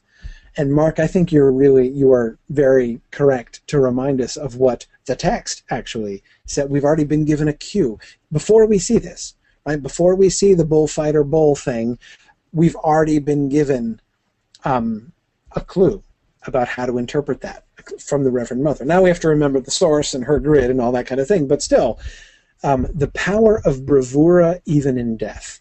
And again, combining that, Mark, you're you're reminding us with that passage with Trevor's observation about the parallel there between this both the positive and negative parallels between the situation in which Duke Leto has placed the entire Atreides family and the position into which the old Duke placed himself in the bull ring.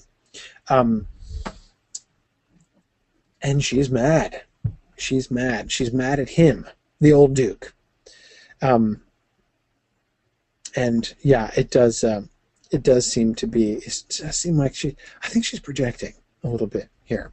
Um, and uh, Trevor was just drawing our attention to the later passage. I'll, I'll I want to jump to that right away in her conversation with Yueh when she talks about the Duke, and we see this come out much more clearly. Besides Wellington, the Duke is really two men. One of them I love very much. He's charming, witty, considerate, tender, everything a woman could desire. But the other man is cold, callous, demanding, selfish, as harsh and cruel as a winter wind. That's the man shaped by the father. Her face contorted. If only that old man had died when my Duke was born. Tell us how you really feel, Jessica. Don't don't feel like you have to hold back for our sakes. Um, uh, she sees this division. Um, the Duke is two men, one of which she loves, and the other of which is much like his father, and which she despises. Um, Okay. More. Let's see. Uh, can everybody hear me? I just ask quickly. I had at least one person lose sound. I just want to make sure. I had a couple problems with that recently. Everybody hear me all right? Okay. Good. Good. Just checking. Um, hang on to this. We'll we'll we'll we'll put this in with the last one. Let's get uh, passage number four. Um, her instructing Mapes now after their conversation. The painting of the old Duke over there. It must be hung on one side of the dining hall. The bull's head must go on the opposite wall the painting to the painting. Mapes crossed to the bull's head. What a great beast it must have been to carry such a head, she said. She stooped. I'll have to be cleaning it first, won't I, my lady? No, but there's dirt caked on its horns. That's not dirt, Mapes. That's the blood of our Duke's father. Those horns were sprayed with a transparent fixative within hours after this beast killed the old Duke. Mapes stood up. Ah, now, she said. It's just blood, Jessica said. Old blood at that. Get some help hanging these now. The, the beastly things are heavy. Did you think the blood bothered me? Mapes asked. I'm of the desert, and I've seen blood aplenty. And then skipping a little bit. On which side of the dining hall shall I hang one of these which one of these pretties, my lady? Mapes asked. Ever the practical one, this Mapes, Jessica thought. She said, Use your own judgment, Mapes. It makes no real difference. My favorite line. It makes no real difference. Okay, so not only do they have to be hung in the dining room, they have to be hung in a particular way in the dining room, right? not side by side, right? Across the room from each other, facing each other, facing each other across the table. That is what the, ans- the ancestral dignity uh, requires.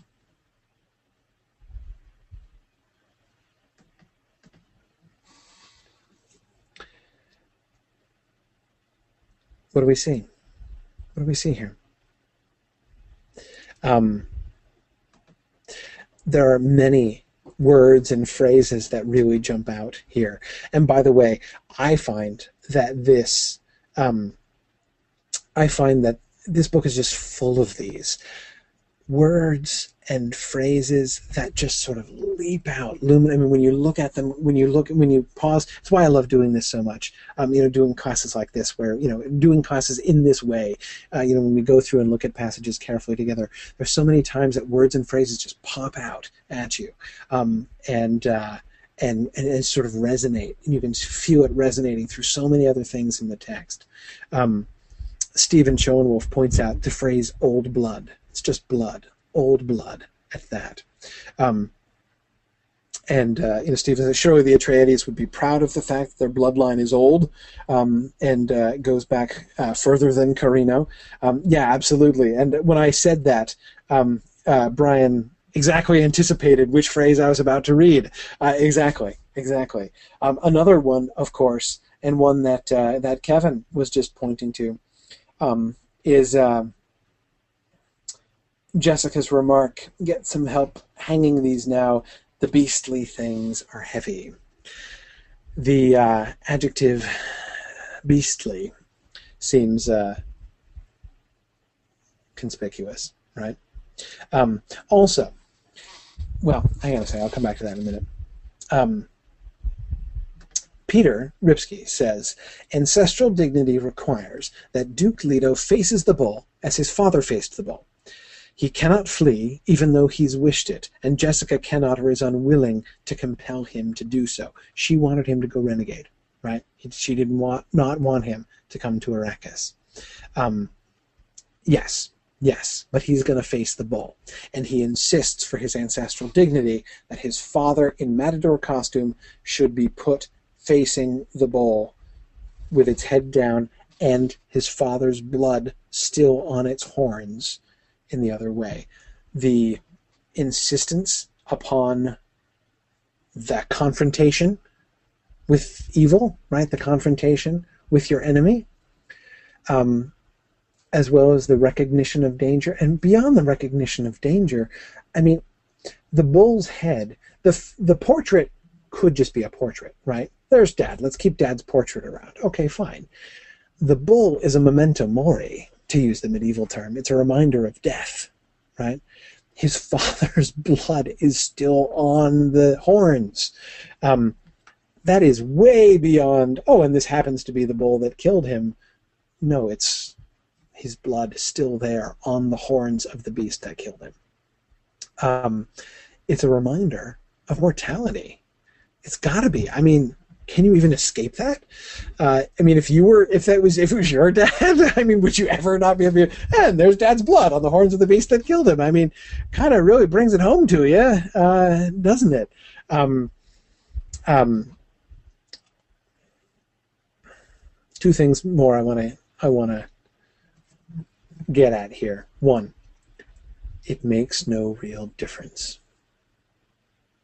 The beastly things are heavy. Who was it? Mark Womack? Were you the one talking about human versus animal here at the beginning? Right, coming from those first few chapters, we um, we um, we get the picture and the head, right? The beast and the man, the animal and the human. And let's put them up on the opposite walls of the room facing each other. Human, animal, right? It makes no real difference. The old Duke wasn't human, not in the Bene Gesserit sense. You know, I, I haven't seen his record. I, I, doubt he was tested with the Gom Jabbar, but um, based on what we've heard about the definitions between human and animal, mm, I'm not sure the old Duke would have passed the test. Um, kind of sounds like he might have chewed off his own hand, actually, um, and not passed the human test. Jessica says it makes no difference, right? Um, she lumps the two together. She's got the two of them standing next to each other, right? She's looking at the two of them, the picture in the head. And the Duke is like, oh, don't forget to put them up on the dining room, right? Across from each other. It doesn't make any difference. Michael asked, is, is there a difference between Leto and Harkonnen? Yeah, we were looking at that last time, right? In fact, we were even seeing ways in which the the the the you know the Atreides and the Harkonnen um, distinction seems to almost map onto the human versus animal thing. We're looking in particular about their attitude towards the Fremen, and they, we, there's definitely some some evidence in that direction. Um, but the Duke is two men, right? One is lovable, the other is not one is human, the other is animal. Is does she see sort of see this? And I mean, I guess she sees his father in him, right? And she hates his father in him. Um, and she hates his father for the fact that part of his father is in him, right? Um, he's not all that way, but he's not he's not all animal, but he's not all human either in this sense. Um, uh, yeah, yeah. Um, the other thing that I wanted to point out, I don't want to spend too much time on this, but the business with Mapes and the blood. Um, she thinks it's dirt on the horns because you know she makes the wild and crazy assumption that like that junk that you know is uh, staining the is probably not you know she doesn't guess the real answer right like you know who wouldn't have seen that coming um, but anyway so she um, she's like I should clean him off and no so it says it's the blood of our duke's father and she stood up and says ah now Jessica has an interpretation for her reaction, right? It's just blood, old blood at that. Don't be worried. Don't be skittish. Don't get all queasy about the fact that it's blood. Seems to be Jessica's implication. That certainly is how Mapes interprets her statement. Did you think the blood bothered me? I'm of the desert, and I've seen blood aplenty, she says. So, why did Mapes stand up and say, Ah, now? I don't want to spend too much time on this because we don't know the answer. We can guess, and we can even maybe form some pretty plausible theories, especially if we base them on things that we come to learn about Fremen culture further on down the road throughout the rest of the book. But I think the more important point is at this moment in the book, we have no idea why. There is an obvious reason, one obvious reason why somebody, especially, you know, a serving woman, right, would be like, oh, blood! Perfectly natural to think that it's squeamishness that she's responding. But, um, but we're immediately told nothing more than the fact that that's definitely not it. She's totally comfortable with blood and the shedding of blood. But, so what is her answer? What is her reason? What, again, we don't know. Um, not at this point. We have no way of knowing at this point, at page page 90 in the Big Fat Edition of the book. We're 10% of the way through this book. We don't know. We have no way of knowing. But we are reminded in that moment that Mapes has a different grid, right?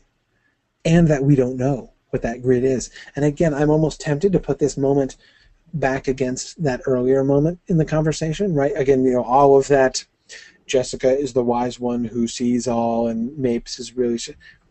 No, Jessica is ignorant. The assumptions she's making about Mapes are completely wrong. She doesn't understand Mapes. She thinks she's wrapping Mapes around her finger, right, with the whole panoplia propheticus thing that she's pulling on her, the sham that she's playing. But uh, but she's not. Exactly. That's not certainly not from Mapes' perspective what's happening. And maybe Jessica's grid is the one that's wrong.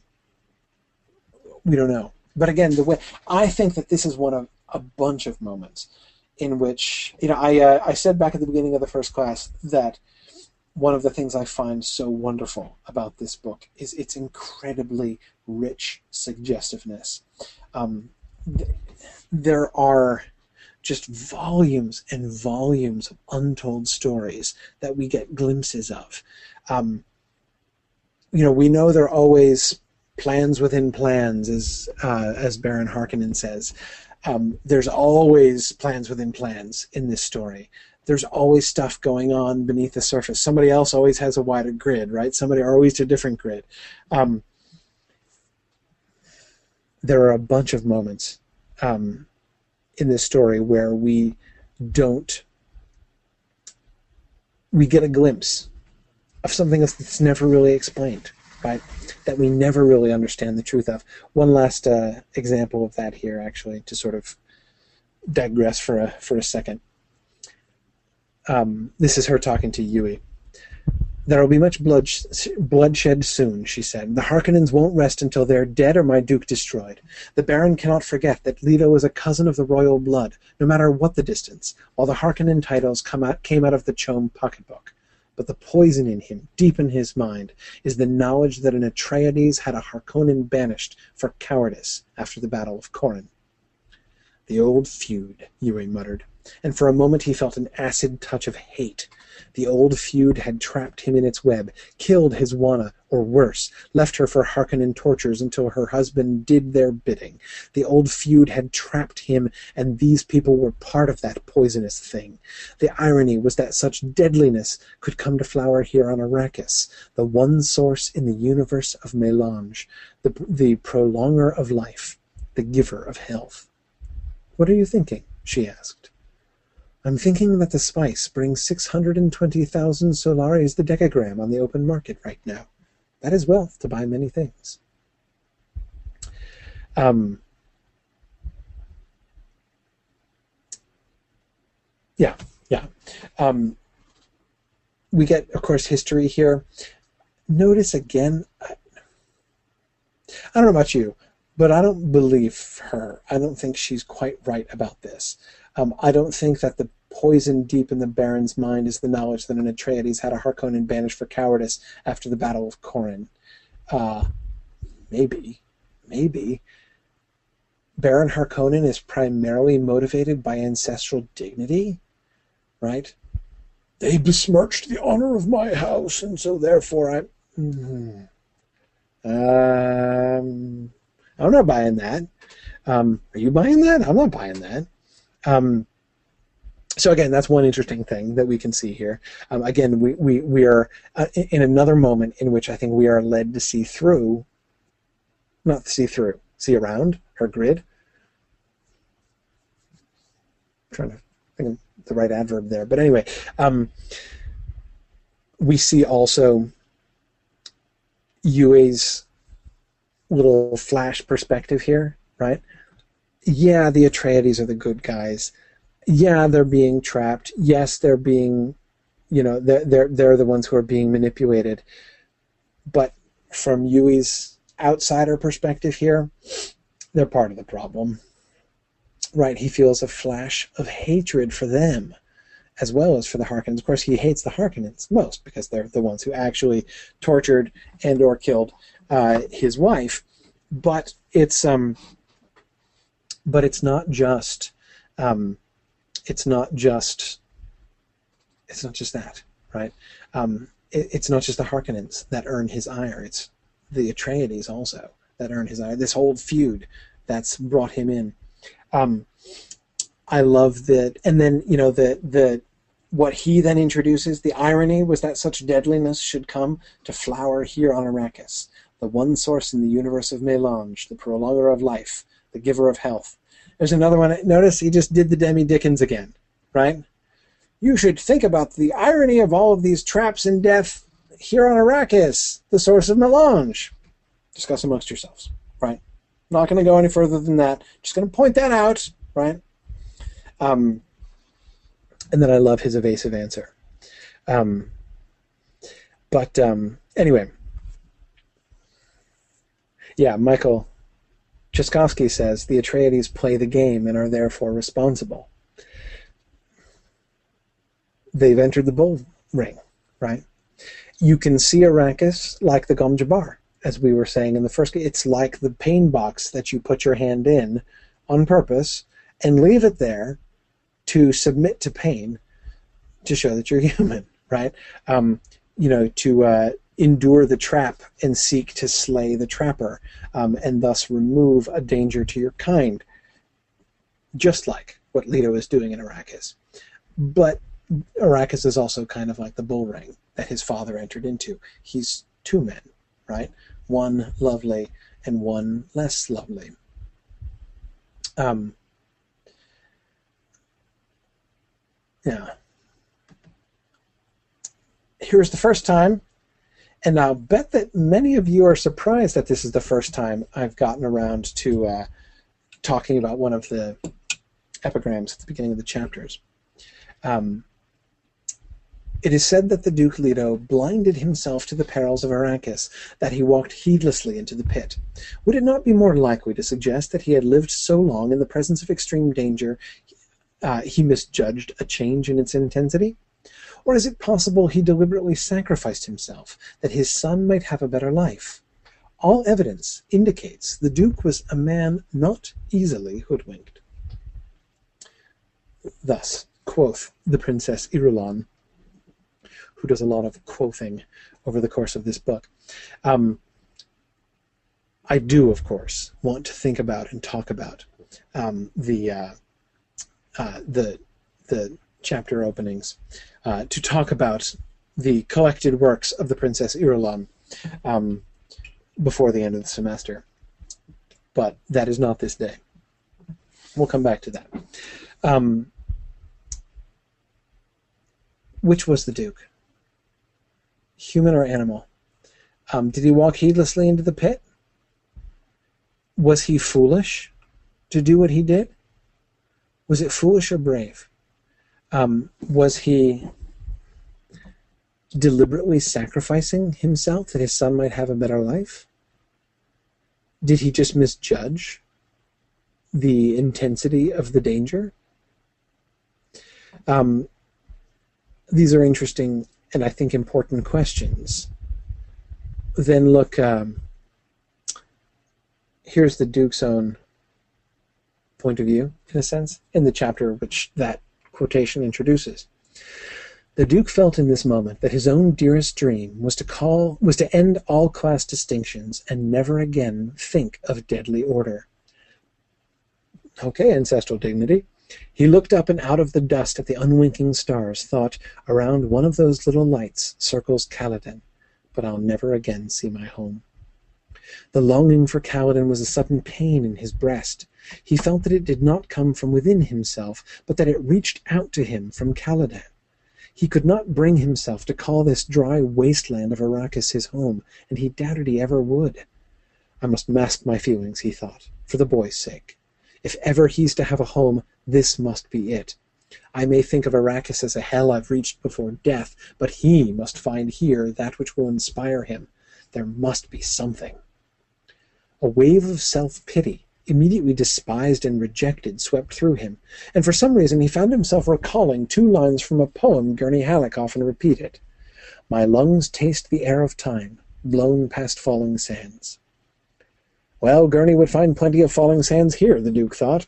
The central wastelands beyond those moon frosted cliffs were desert, barren rock, dunes, and blowing dust, an uncharted dry wilderness, with here and there along its rim, and perhaps scattered through it, knots of Fremen. If anything could buy a future for the Atreides line, the Fremen just might do it. What do we see in the Duke's own thoughts here? You know, we've been looking at the Duke from the outside, thinking about, you know, we, have got the, you know, the the the the portrait and the head, right? We've got Jessica's own feelings and her talking about him being divided. We have the Princess Irulan speaking of other people's, um, you know, speculations about um, whether the Duke was a fool or or or whether he was uh, noble and self-sacrificing. Um, what um, what do we see here in the Duke's own perspective? Once again, we see, uh, as uh, we observed in the last class, once again, the point of view of the story keeps jumping around, right? And now we are inside the head of the Duke, and we're seeing what he's thinking. And what he's thinking, what's the answer to the question? Did he go there on purpose? Yeah, he went there on purpose. Yeah, he knew what he was getting into. Was he foolish? No, look, he, he thinks of Arrakis as a hell he's reached before death, right? Like he's already being, he's already dead and being punished, right? Kristen Huck says resignation. He's not blind to the danger. Um, also, this passage is full of foreshadowing, says Kristen. I absolutely agree. He's resigned. Um, for the Father, nothing. He doesn't need to be told that. There's nothing for him here. He died when he left Caladan. Remember Thufir Hawat's comments, right? Are you sad to leave Caladan? Says Paul to Thufir, and he says, "Oh no, you know, you, you, you, it's just a place, right? Leaving people is sad, but a place is just a place. Not Toledo, right? It was his ancestral home. That was the place of the Atreides and they've he's left it behind. Why? So that Paul can build a life. Um, he must find here something that will inspire him. If he's ever to have a home, this must be it. He could not. The implication there, he could not have had Caladan as his home. Um, he had to come here. He couldn't have stayed. We know that he had to either go renegade or, or go. But again, it's not like we'll make a home somewhere else. That was Jessica's argument, right? Let's go renegade. Let's go outside the system, and we'll make a home for ourselves somewhere else. Um, no, the only home he could possibly have will be here. There must be something. If anything could buy a future for the Atreides line, the Fremen just might do it. Um, my lungs taste the air of time blown past falling sands. Um, that image is really interesting. The image of the lungs tasting the air of time. You've got, of course, the falling sands, recalling the hourglass, of course, and uh, and and the in, inexorable passage of time, um, and the idea of your lungs tasting that, the air of time as it blows past. Um, it's an interesting image. Um, but uh, yeah, yeah. Um, Carolyn says the ancestral dignity doesn't look backwards to his father, but rather forward to Paul. Yeah, he is clearly making a sacrifice, and it's a sacrifice for Paul's sake. Um, whether that means he had some kind of prescient understanding of what was coming, uh, you know, I don't know. I doubt that myself. But um, but in his mind, this is clearly a sacrifice for Paul's sake. Um, so, and that's a human thing, right? That brings us right back to, you know, Arrakis as Gom Jabbar, right? Um, and him putting his hand in the box and keeping it in the box, him staying in the trap and seeking to kill the trapper. Um, Megan Vance says D, all of the above. Yeah, he's two men, right? Um, yeah, yeah, um, yeah, yeah. Good, good. Um, yeah. Um, one last, um, one last passage, quick, and then I'll let you go. This is Paul's assessment of things at the end of the meeting. It ended up in confusion, Paul thought, staring at the backs of the last men to leave. Always before, staff had ended on an incisive air. This meeting had just seemed to trickle out, worn down by its own inadequacies, and with an argument to top it off. For the first time, Paul allowed himself to think about the real possibility of defeat, not thinking about it out of fear or because of warnings such as that of the Reverend of the old Reverend Mother, but facing up to it because of his own assessment of the situation. My father is desperate, he thought. Things aren't going well for us at all.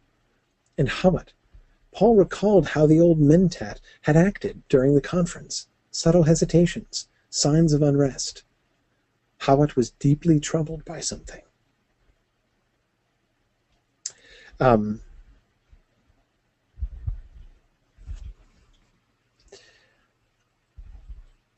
Yeah. We'll come back to Hawat. Um, I want to look at him more later. But um, my father is desperate, he says. Paul can see his father failing, right? He sees through. He, he has that moment where he says, that that's wrong. What he just did there, what he just decided, that's that's that's going to backfire. That's the wrong thing to do. It's almost like his uh, sense for you know his instinct for rightness, right? That's that's he knows that that's not right. Um, Paul's grid is better than his dad's grid. He doesn't know everything that his dad knows, but Paul's grid is better than his dad's grid, right? Um, Leto is doing what he's doing for a good reason, right? He's sacrificing himself for Paul. That seems to me a fair way to characterize what we just saw from his own point of view. But but he's also failing. He's not uh, he can't do what he's trying to do. Um, and he's not just going to be a victim. When he falls and his house collapses, it's going to be partially his own fault and due to their own inadequacies, their own miscalculations. Um, and Paul sees that. All these things I think are going to be really important later on. Looking at um, Leto's character, I think, is a really important thing in order to have in mind Duke Leto is going to be such a prominent figure throughout this book, even after his death. Um, and so I thought it was really important, especially since we were given such a clear cue to look at this with the bull and the picture thing.